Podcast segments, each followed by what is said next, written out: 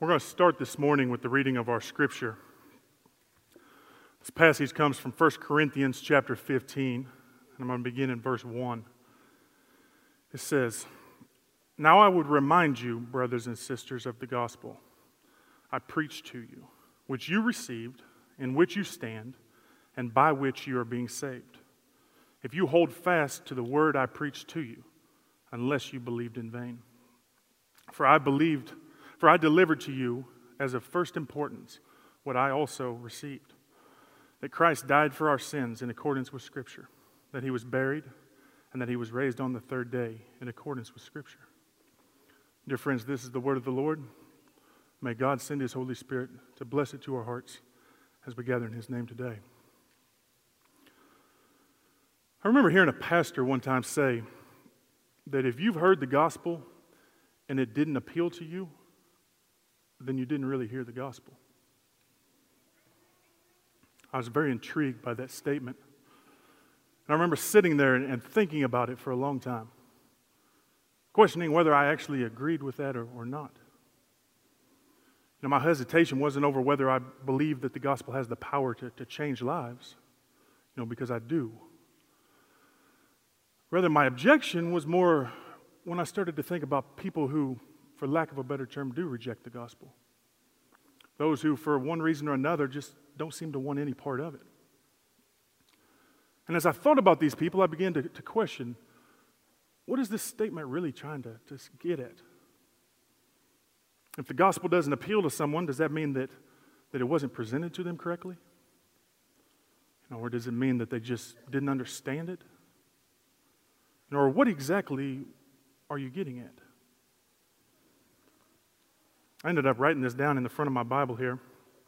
And over the next couple years, every once in a while when I would open it up, I would see that, that quote. I'd be reminded of it, and I'd think about all those questions all over again. Over time, I gradually began to realize that the key to it really lied in how you define the gospel. That's what makes all the difference.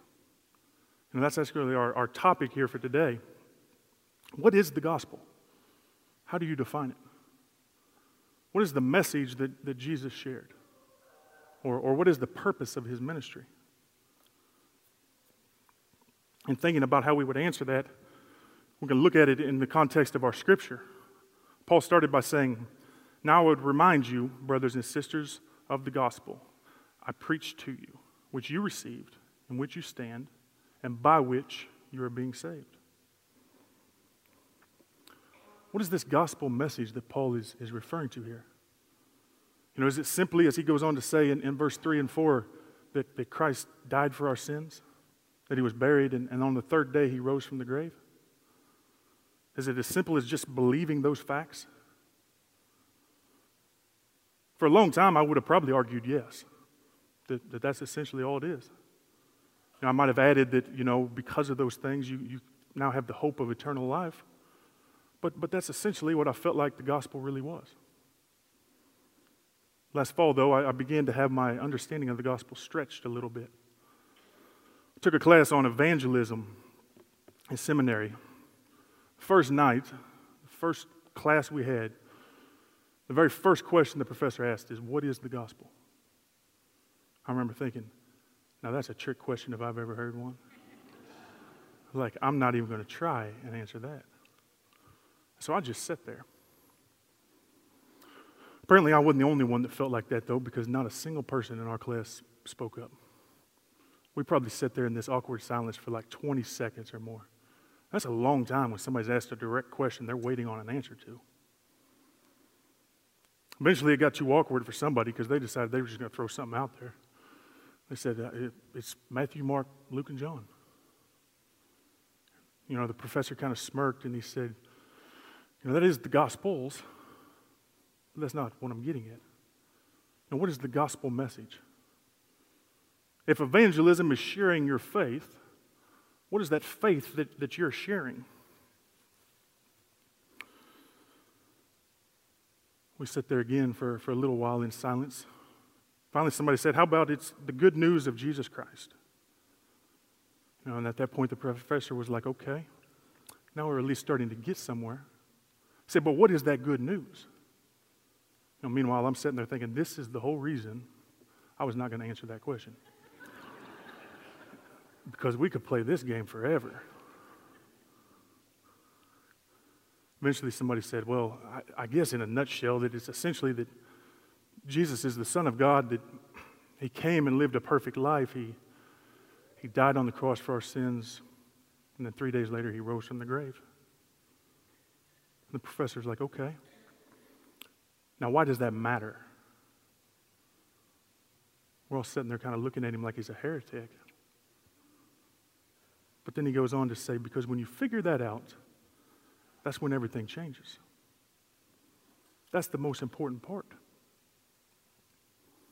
The point he's trying to get at is that the gospel isn't just about having the right set of core beliefs. That if you believe certain things, then everything will be all right. You know, because at the end of the day, believing that Jesus died and, and rose again doesn't change anything in of itself. It's what we do with our beliefs that ultimately make all the difference. Now, our beliefs have to, to take, have to cause a change to take place in us somehow. You know, and so what is it that allows that to happen?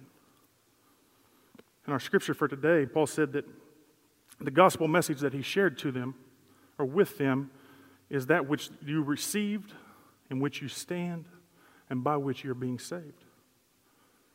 And therefore, it's, it's essentially the foundation upon which you build the rest of your faith. It's what gives us the hope of that new life. I have a, a good friend of mine who actually helped me understand the gospel and my current understanding of it.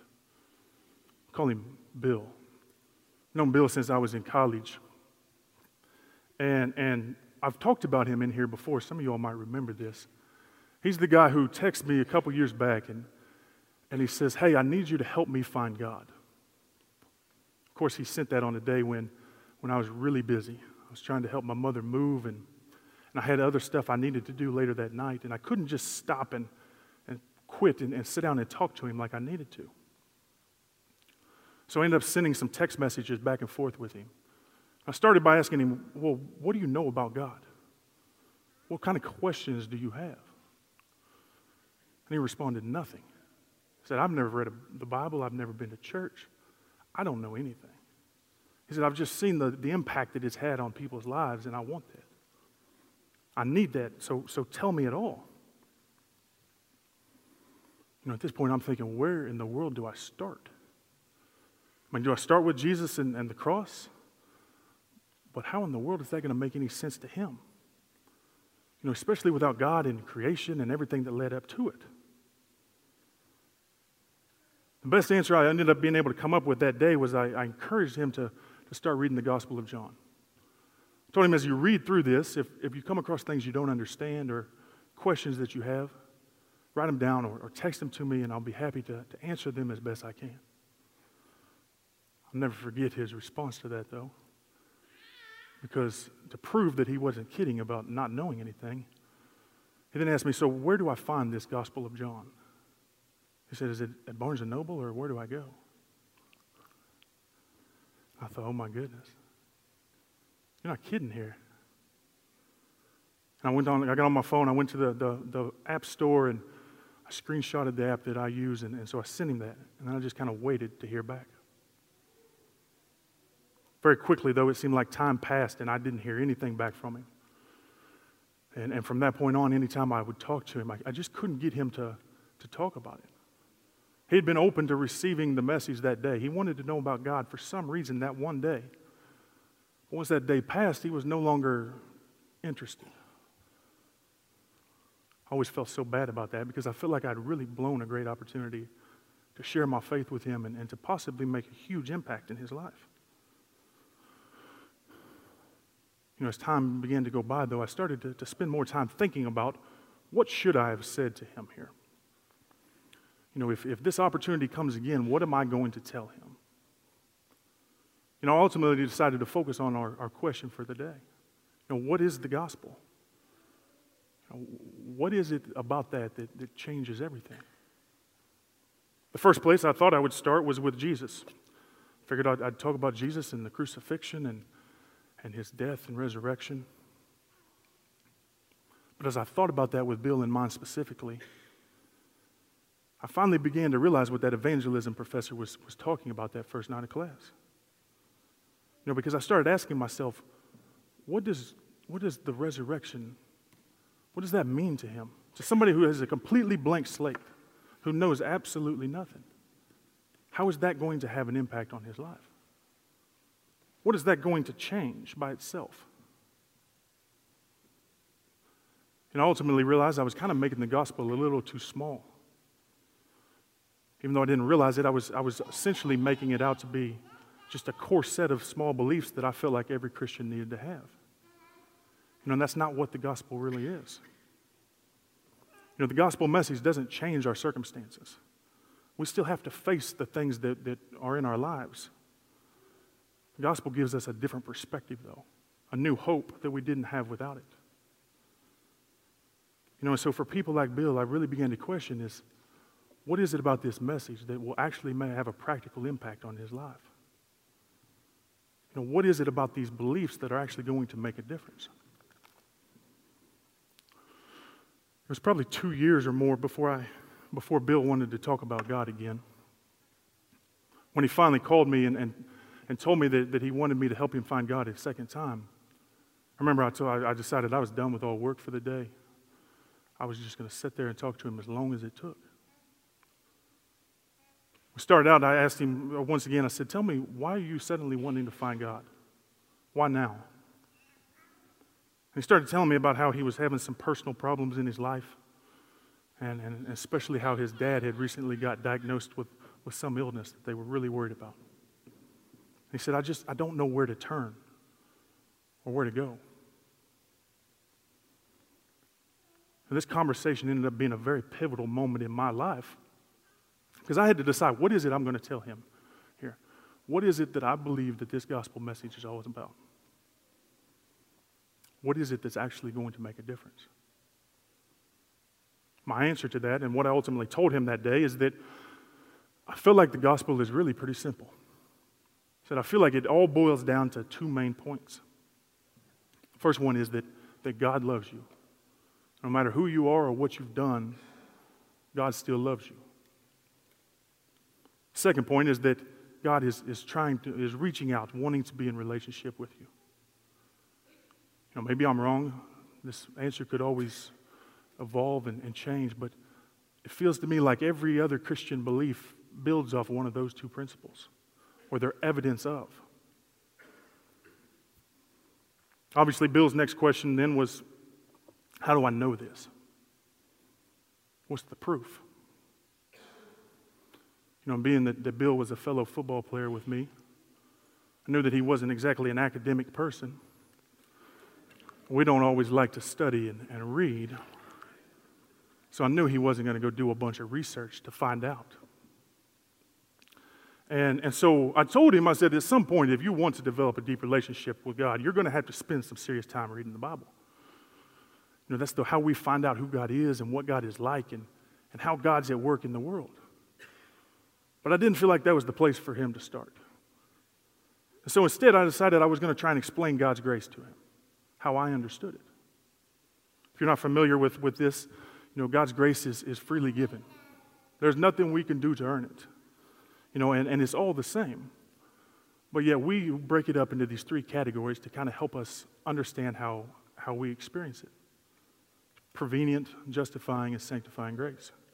You know, and each one of them kind of correlates to a different point in our lives, you know, along our Christian walk how God is at work in our lives during those times. So I started explaining to Bill how the evidence I saw of, of God's prevenient grace in his life, you know, and how God was, was showing him that he loved him and that he was wanting to, to be in relationship with him. You know, just so I'm clear, God's grace works the same for all of us. It's the same way with, with each and every one of us. God loves every one of us. With Bill, though, I started by, by focusing on our relationship. Talked about how even though we had grown up 1,700 miles away, we still ended up on the same team. Even though we were on the same team and there was 130 guys on the team at any given time, we also still became fairly good friends. I said, and, I see that as evidence that God was, was making sure that you had somebody you could turn to that you could talk to and, and that could help you find out what you're looking for.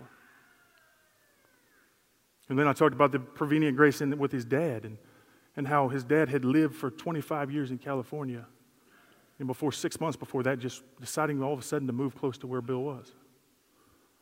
He says, so now you get to be there with your dad every day as he struggles with this. You can be there and see him, you can support him. Imagine how difficult this would be if he was a thousand miles away. You know, and because Bill's dad had, had moved to where, where Bill was, he also happened to be next to one of the best hospitals, you know, for his particular illness. You know, he may not have been able to get in there if he hadn't moved. You know, I could have gone on with this list for, for a while. But the important thing to understand is that God is always at work in every one of our lives, just like this. You know, through our friends and our family, our doctors, and, and really anyone who we come into contact with. The key is learning to recognize that. You know, and that's not always easy to do. It's often easy to look back in our lives and see how God was at work in the past. You know, the connections that were made, the things that turned out better than we thought they would, or, or that we can't figure out how they, they turned out at all. It takes a whole lot of trust, though, to trust that God is, is at work in our life when we can't see it in the moment. Trusting that God is there and, and good is going to come. It's kind of funny, but one of the best ways that I learned how to, to start recognizing this in my own life is by watching Joel Osteen. I know Joel is not always the most popular person in many circles, but he played a huge role in, in my spiritual journey.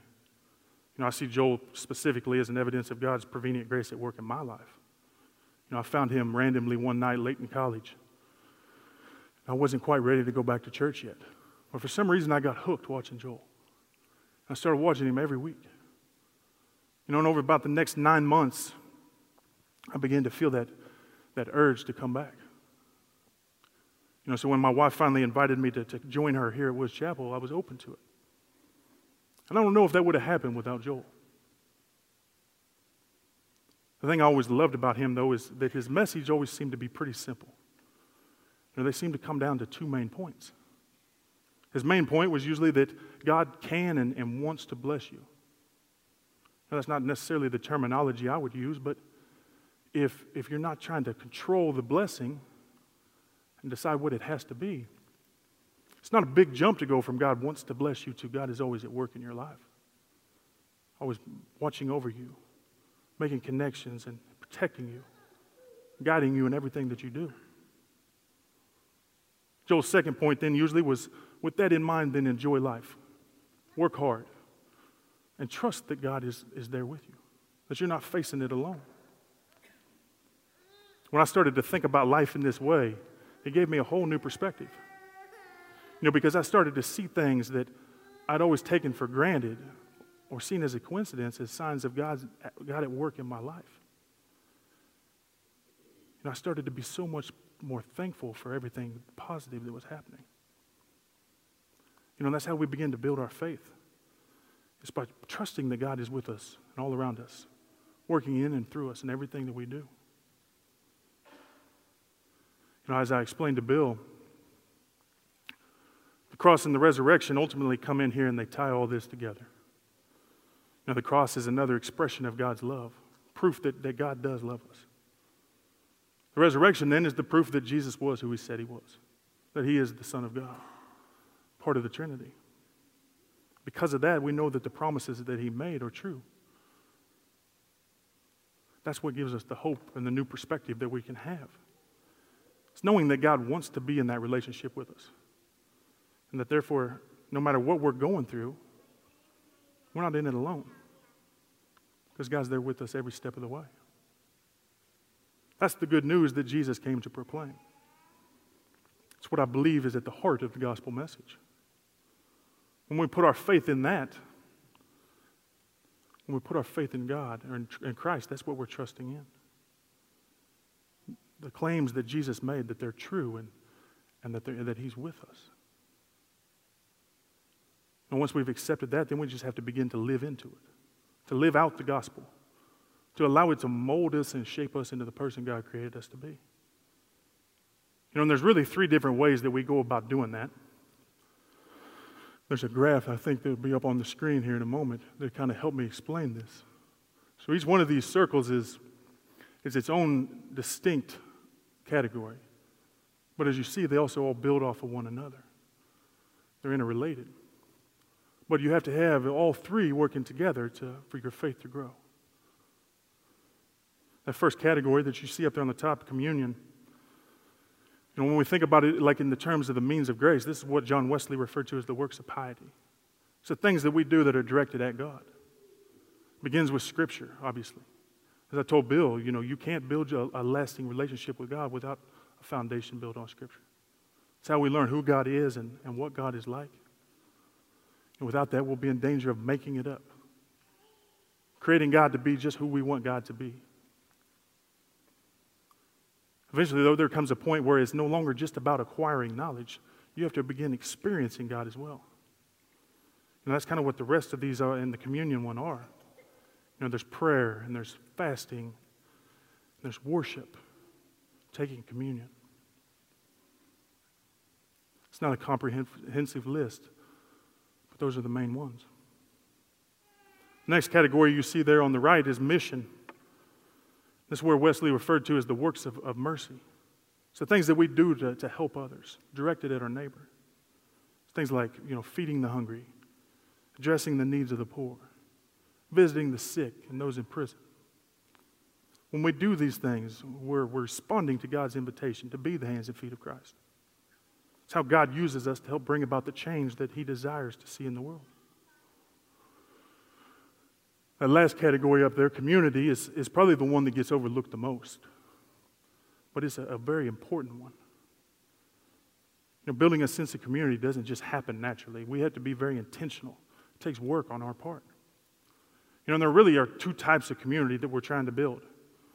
You know, one is, is, is with fellow believers. You know, we have to have other Christians who are there to support us and to encourage us and, and, and to help keep us accountable. And without that, we don't have anyone to lean on during difficult times.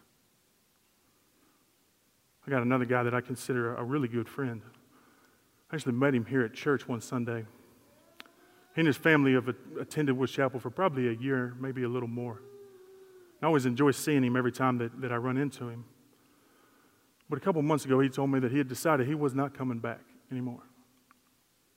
And I told him, I said, okay, you know, not every church is, is a right fit for every person. But I'm just curious, what, what happened? What's going on? He said, Well, truthfully, I just don't feel like I'm getting anything out of it anymore. I don't feel like my faith is growing. Okay. And then he says, and, and the biggest one of all is, is I don't feel any sense of community whatsoever. And I don't feel like anybody has any idea who I am. You know, I don't hardly know anyone else. And that's what I really am looking for right now and what I need when he told me that, I, I actually started to laugh. I told him that's funny because that's the whole reason why I'm still here. Said the first two or three years I attended Woods Chapel, I did so mainly because nobody would talk to me. I said I could slip in and, and slip out on Sunday morning and not a single, wouldn't have to say a single word. And that's what I was looking for at that time. You know, if everybody had tried to, to shake my hand and say good morning and, and wanted to talk, I would have never came back. I liked that it felt like I was almost invisible. You know, but that's not what this guy was looking for. He wanted that sense of community. So I asked him, I said, Well, what did you do to, to try and build it? Did you fill out your connecting card? He said, Well, sometimes. I said, Did you join a connect group? No. Did you join a small group? No. I said, Did you get involved in any missions? No. So, well, how did you think this was going to happen?